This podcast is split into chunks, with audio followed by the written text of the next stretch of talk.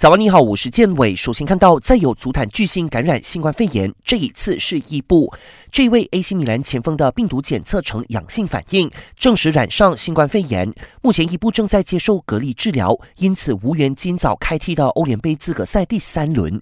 少了伊布的 AC 米兰火力大大减少，不过最后还是凭借切尔汉奥卢的梅开二度和科隆博反超比分，三比二打败挪威球队博多格林特，以十六场不败金身晋级。欧联杯附加赛，热刺也顺利闯关，他们三比一战胜北马其顿球队斯肯蒂亚。下一轮的附加赛将回到主场迎战来自以色列的海法马卡比球队。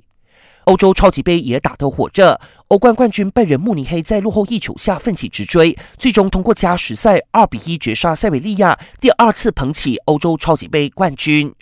想要观看更多更精彩的体坛动态，尽在 ASRO。